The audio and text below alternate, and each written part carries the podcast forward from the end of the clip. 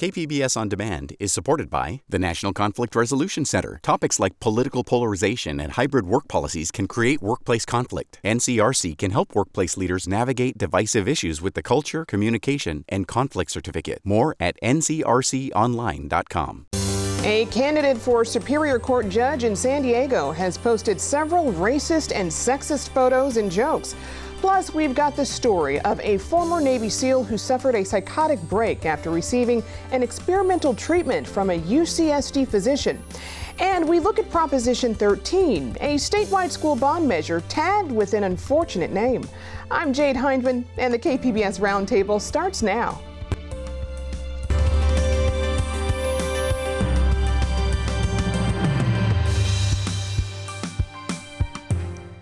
KPBS On Demand is supported by the National Conflict Resolution Center. Topics like political polarization and hybrid work policies can create workplace conflict. NCRC can help workplace leaders navigate divisive issues with the Culture, Communication, and Conflict Certificate. More at ncrconline.com. Welcome to our discussion of the week's top stories. I'm Jade Hindman. Joining me at the KPBS Roundtable today are Amita Sharma with KPBS News, Joe Hong also with KPBS News, and Jill Castellano with iNewsSource. Welcome to you guys. Thank you. It's good to be here. Okay, so let's begin today with Sean McMillan. He's a candidate for San Diego Superior Court judge, but now it's his Facebook posts that are being judged for being anti immigrant, racist, and sexist.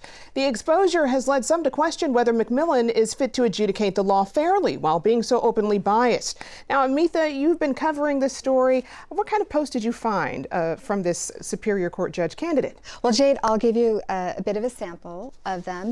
There's one uh, post that he shared. It says, I was asked, Are you happy with the racist president?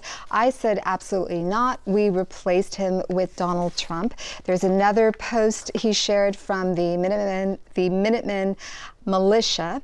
Uh, and it says, when nobody knew who you were until you got on your knees. And it has three pictures one of Monica Lewinsky, former NFL football player uh, Colin Kaepernick, and U.S. Senator Kamala Harris. There's another one that he shared uh, that says, Stop all welfare to illegal aliens and they'll deport themselves. Hmm. Now, who is Sean McMillan? Tell me a bit about So, Sean McMillan describes himself as a plaintiff's civil rights lawyer. He represents kids who have been molested, who have been severely physically abused, severely emotionally abused, and he sues counties across California over these cases and he wins. I spoke to a lawyer who knows him, knows him well, and says that he takes on some of the toughest cases, the ones that other lawyers simply don't want. Sean McMillan says that he is running to be judge uh, because he wants to restore faith in the judicial system, but he also sees this as a natural career progression for him. And he said he was asked by a friend to run, a fellow attorney, who felt like Sean McMillan's opponent in this race, a woman by the name of Michelle Allegio. She's a deputy district attorney. He felt like, or this friend of his, a woman, felt like Michelle Allegio was being set up by the San Diego legal establishment to win this race. Hmm. And you know, you confronted McMillan about these posts. What did he have to say? Well, uh, I asked him if these were his posts. He didn't sugarcoat them. He owned them outright. And he's like, Yeah, I did it. Uh, I'm not going to lie about it. They're out there. I asked him why he posted these, uh, which a lot of people would see as incendiary, as insensitive. He himself said that they were insensitive. Um, and he said he did it to spark a conversation. Um, I asked him if the post reflected his views, and he said some do, some don't. I walked him through a couple of them the one of Monica Lewinsky, Colin Kaepernick, and uh, Kamala Harris. The insinuation is that they rose to their positions, gained their celebrity because of the relationships that they had. And um, the one, he, he referenced Kamala Harris and said, well, everybody knows about her relationship with Willie Brown. There was a lot of stuff out there. Uh, Willie Brown is a California Democratic political broker, uh, former mayor of San Francisco. She had a romantic relationship with Willie Brown. Uh, Kamala Harris did at one time. I said, you do understand that this this does come across as sexist. He said, Yeah, I get it. Um, I asked him about the one basically saying that President Obama was a racist. Um, he said, Those are my views. I, I think he was a very divisive figure. I think post his tenure, the country really needs to heal. I then asked him if he thought that President Trump's comments back in 2017, uh, saying there were very fine people on both sides in reference to a white supremacist rally uh, in Virginia and a counter rally, um, were healing. He said he was unaware of those comments. I asked him whether he thought that President Trump's comments back in 2018, uh, saying he wanted to ban uh, immigration from mostly African countries, referring to those countries as shithole countries, whether those comments were healing. He said he wasn't aware of those comments, that he is very focused on his work and lives in what he called a very small pond. Very small pond. That's interesting. Uh, so tell me why this these posts would be such an issue for someone running for Superior Court judge. Well, if you talk to people who study the legal system, they'll say that the best judges, the most ideal judges, are the ones who are respectful, who don't just have a strong uh, legal knowledge base, but, but they are patient and they are open minded. And again, above all, respectful. Uh, and while they say, look, uh, we understand that there's been a tremendous backlash against political correctness in our society, at the end of the day, uh, these posts uh, represent disrespect uh, for people and for certain groups. And you spoke with the NAACP and the San Diego County Bar Association about McMillan. What did they have to say? Well, they were unaware, uh, not the San Diego County Bar Association. I spoke with the NAACP. The, the group was unaware of these posts. They were repulsed by them. Uh, one gentleman who heads their political uh, segment of the depart or of the of the group said that he did, however, appreciate McMillan's candor uh, about the posts that he owned them. Uh, he liked that, um, but he, he did find them abhorrent. He said they were disgusting. The San Diego County Bar Association actually evaluates judicial candidates in order to help inform the public, who generally just they don't pay attention to judicial races. And they concluded that Sean McMillan is lacking qualifications to be judge. And what that means, according to them, is that he uh, doesn't have the ability, doesn't have the experience, doesn't have the temperament, doesn't have the competence, doesn't have the integrity to be judge. I believe uh, the bar found his opponent, opponent, Michelle Allegio, as being exceptionally qualified for the position. I asked Sean McMillan about the bar's conclusions, and he said, you know, basically it is what it is. He said it's rubbish. Uh, um, he felt like he's extremely qualified. He's, he called those evaluations, that entire process, a beauty pageant and one that he refused to participate in. Mm. How many uh, Superior Court seats are being contested? There are four seats and there are 11 candidates. All right, Amita, thank you. I know this is something you're going to continue to follow. I will. All right. Uh, iNewsSource reporters Brad Racino and Jill Castellano spent six months investigating the story of a former Navy SEAL, John Surmont. Surmont was treated for post traumatic stress disorder by Dr. Kevin Murphy, an oncologist at UC San Diego School of Medicine. Surmont was treated with a modified version of a relatively new technology called transcranial magnetic stimulation. The U.S. Food and Drug Administration has approved TMS machines for some ailments, but not for PTSD. Jill, start first uh, with uh, what his condition was like when he came back from deployment.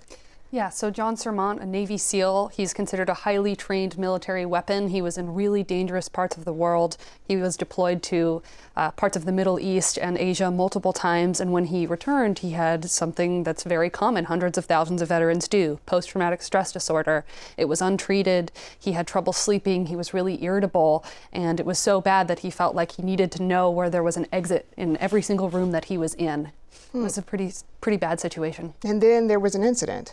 Yes, there was a, a truck accident he got into in March 2013. He it was a typical day for him. Uh, he had dropped his kids off and he had gone swimming at the local pool. He got back into his car in Chula Vista and his car was hit by an 18 wheeler carrying lumber and he was sent through the passenger side window. It was a really horrific accident. He was sent to the hospital, had to get emergency surgery, and when he came out, not only was he physically broken, but his traumatic stress was much worse. And he had a traumatic brain injury as well. He could barely speak. He was in just an absolutely terrible condition. So, how did Sermont find Dr. Murphy? So he found Dr. Murphy through something called the Navy SEAL Foundation, which is a nonprofit that helps people like Sermont, Navy SEALs, and their family members, and look out looks out for them.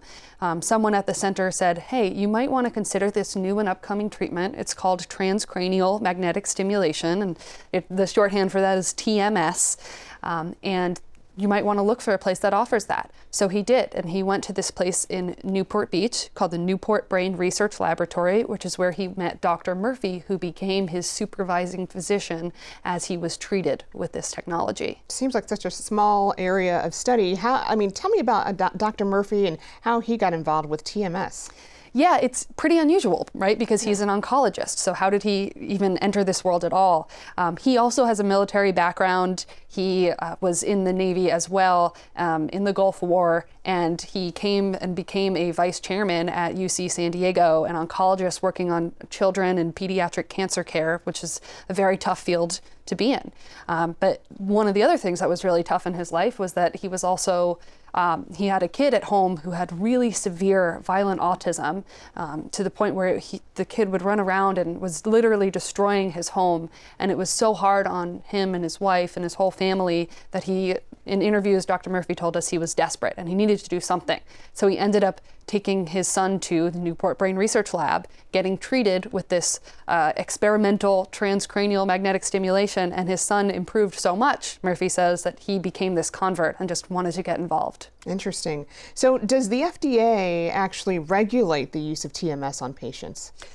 Sort of. It's yeah. kind of complicated. The FDA is kind of an interest, interesting regulatory landscape. Technically, what they do is they regulate the machines that uh, administer this treatment. So there are machines that have these magnetic coils that are placed on the scalp, and then they uh, send these these electromagnetic pulses into the brain, and it's supposed to change the way that your brain fires. And these machines have been approved so far by the FDA to three, treat three conditions: depression, obsessive compulsive disorder, and migraines. Um, so ha- they haven't been approved to treat other conditions, but the way the FDA operates, once these machines have been approved for some things, doctors are totally in the if they want to, able to go out and treat other things using those machines. This is called off-label use. It's very common. So this is kind of where Dr. Murphy fits in, is that he offers his own version of TMS, where he kind of adjusts the settings on the machines, and he um, offers them to all sorts of patients suffering from all sorts of things: autism, cerebral palsy, Alzheimer's disease. So, I mean, was Dr. Murphy conducting scientific research or was it clinical trials with his version of, of this TMS? It's pretty complicated because he, he's made it complicated. So he goes around and says that he does research on uh, his version of this treatment to see whether his version of TMS works better than the way that standard TMS that's approved by the FDA works. But the truth is that he hasn't. In interviews with us, he admitted that the statements that he's made publicly um, in lawsuits, uh, on, on his own website, in interviews, are not correct. He has not conducted any research. And the reason why that matters is because he goes around a lot and says that what he offers is better than what you know what we've studied um, and what we know works for people with things like depression, but he has no evidence to support that in terms of clinical studies. Mm, that could be con- concerning. I mean, what's the treatment like, and and how did Sermont respond to it? This treatment lasts usually uh, four to six or six to eight weeks. You'll go in once a day, five days a week, and like I said, you put this kind of equipment on your head, send these pulses through your brain, and it's supposed to change the way that your brain fires. So that way, those learned patterns that might be responsible for something like depression um, are eventually, uh, you know, changed. So that way, you don't suffer from those symptoms anymore. When Sermont first started getting treat- treated mid 2015, he said it helped him a lot. That his PTSD essentially went away, which was was a real, you know, real improvement in his life and that he could speak clearly and think clearly. But he continued to get treated over two years. He got treated actually more than 200 times total, which is very uncommon considering these treatments only last weeks. Um, but he did, and over the course of that time, he had ups and downs um, until eventually around January 2017, he started showing symptoms of mania. Hmm. I mean, is this unapproved use of this device? Is, is this illegal? No, it's not illegal. Dr. Murphy is allowed to do this if he wants to do it. Um, there are, you know, he still is a physician. He's supposed to act in the best interests of his patients, um, but this is totally okay. So now I'm curious to know what, what eventually happened with uh, Sermont. You said he, he had went into mania. I mean, what yeah. happened? So he started experiencing s- symptoms of mania, like having a really elevated mood, singing at inappropriate times. Normally, when things like this happen, we were told by the uh, president of the, America's Clinical TMS Society that is a possible risk. Mania can happen when you get this kind of treatment. Um, they usually cut back on treatment or stop it to to help the patients. Uh, but in this case, Dr. Murphy continued to treat Sermont day after day, week after week, until eventually around the summer of 2017, he had a psychotic episode. Um, he ended up on the streets of Los Angeles. We documented this very uh, in a lot of detail in our story that he was breaking into homes. Um, he thought he was on a secret government mission. There were news reports at the time because there was so much concern that someone who's a trained government weapon is running around the streets somewhere thinking that he, uh, you know, is on a mission, that that could be potentially dangerous. Um, he lost contact with friends and family. Eventually, uh, after a few weeks, he was arrested at gunpoint in Los Angeles, put in LA County Jail, um, and, you know, has since then been dealing with a lot of court cases.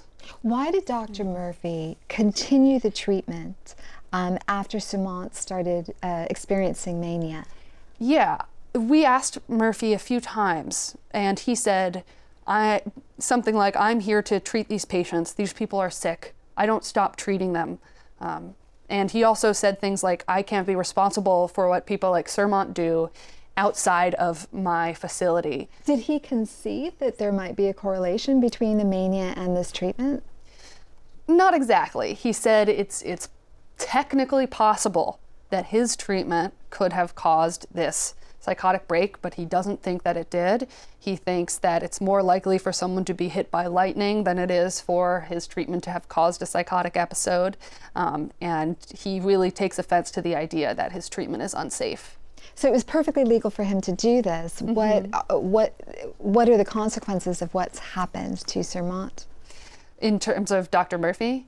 Well, that's a good question. It's, it's not totally clear. Because he wasn't performing research, you know, there are no obligations necessarily for him to report this to a, a federal agency. Um, there is an ongoing dispute, though. Sermont has filed a California Medical Board complaint against Dr. Murphy that is ongoing. Um, the two of them, in our interviews, they didn't talk to each other, but when they spoke with us, they exchanged some some harsh words about one another, and um, the claims that they've made are, um, you know, pretty severe. Right. So where are Murphy and Sermont now? Where are we at with this?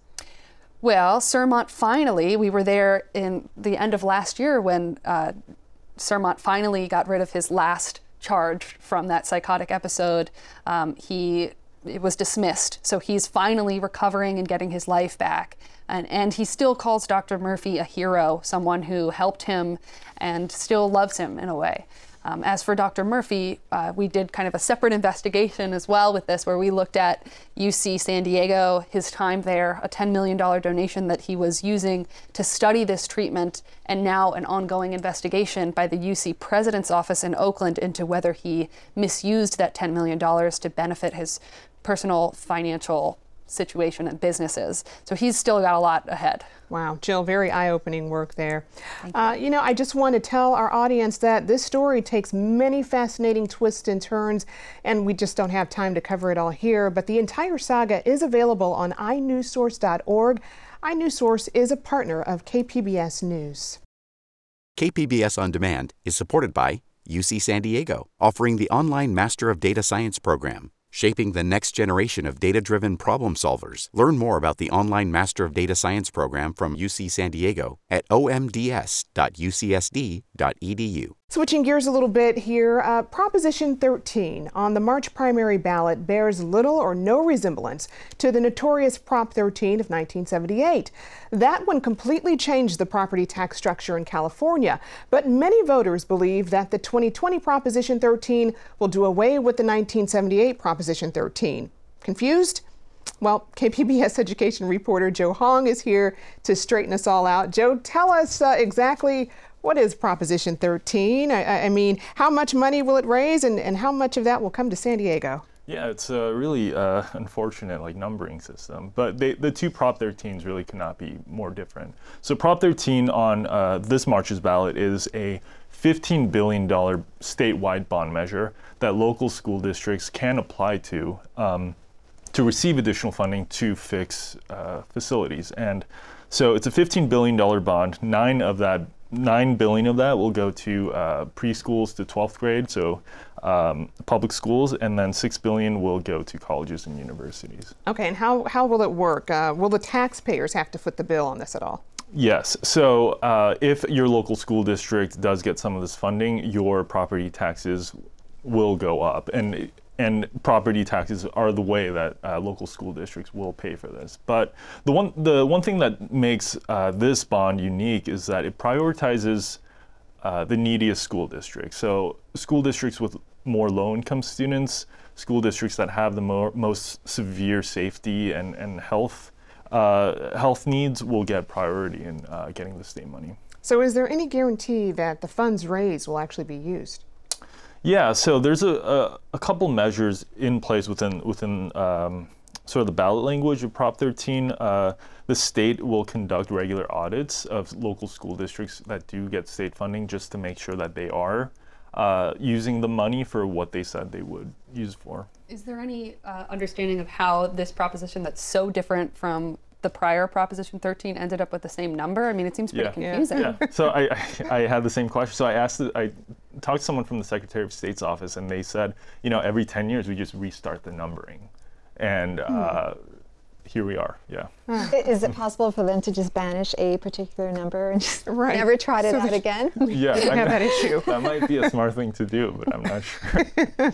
All right. Well, hey, you know, 13 it is. So yeah. let's take a look at uh, school board races for San Diego mm-hmm. Unified. Mm-hmm. Uh, school board races, you know, they're usually not the highest uh, profile races, um, but the Unified Board of Trustees says the stakes are really high in the March primary. Um, three seats are up this year on the five-member board. So tell us first, you know, Joe, why are the stakes so high for this March primary? So uh, San Diego Unified is an in, is an interesting district. It's the second largest in the state, and um, lately in the past year, it's gotten a lot of national recognition. It was the subject of two big studies at Stanford and UCLA that sort of applauded the district for making progress in test scores, graduation rates, college readiness rates. Mm-hmm. Um, but if you look closely at the data, and if you separate by schools, you see some achievement gaps growing between um, schools like Lincoln High School and schools like uh, Scripps Ranch High. And uh, if you're running for board, uh, if you're running for San Diego Unified School Board, you kind of have to deal with both of these things, right? Um, and then secondly, there's a huge fiscal uh, problem in, in school districts statewide, and that's uh, declining enrollment, growing special ed uh, costs, and um, and teacher pensions that keep going up every year. So. And, and lastly, you know, this is the first question I ask all the candidates. You know, why should people care about school board elections? And, you know, they they all said the same thing. They said because it's a, it's a long-term investment because these students will become, you know, the future residents of San Diego. All right. Yeah. Uh, you know, so it's really going to be up to the elected board members to really fix these problems or at mm. least address the concerns. So let's first start with a familiar name, incumbent Richard Barrera. Uh, tell me a bit about him. Yeah, so he's uh, run, he's running unopposed, and he's run unopposed since 2008. He's uh, he has strong union backing. He represents uh, Subdistrict D, which uh, covers Logan Heights and City Heights, that area. Um, and yeah, he just has a lot of name recognition. He's out in the community and has strong support overall. All right, three candidates competing for Subdistrict A. Quickly, uh, they'll be it'll be vacated by John Lee Evans. What's that district like? Yeah, so uh, it's one of the more higher income subdistricts. It's just east of uh, La Jolla. It covers neighborhoods like Mira Mesa and Claremont.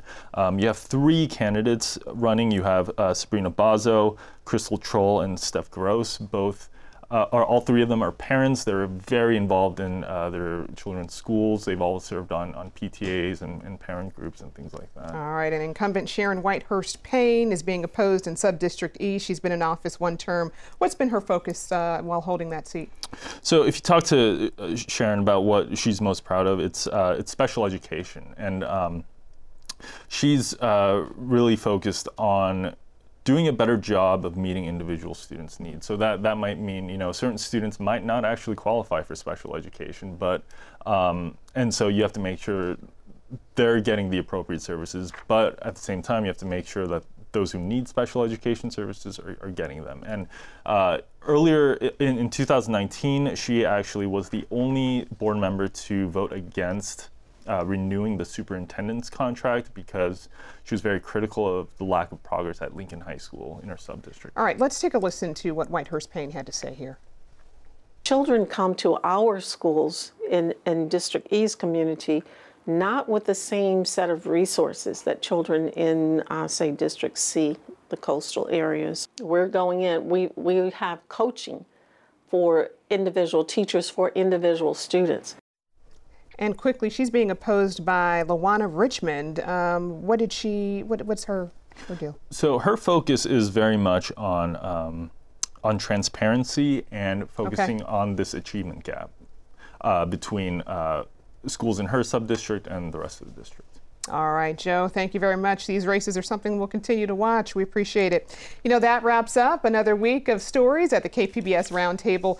Thank you to all of our guests Amita Sharma of KPBS News, Joe Hong, also of KPBS News, and Jill Castellano of iNewsSource. A reminder all of the stories we discussed today are available on our website, kpbs.org. I'm Jade Hindman. Thanks for joining us today on the Roundtable.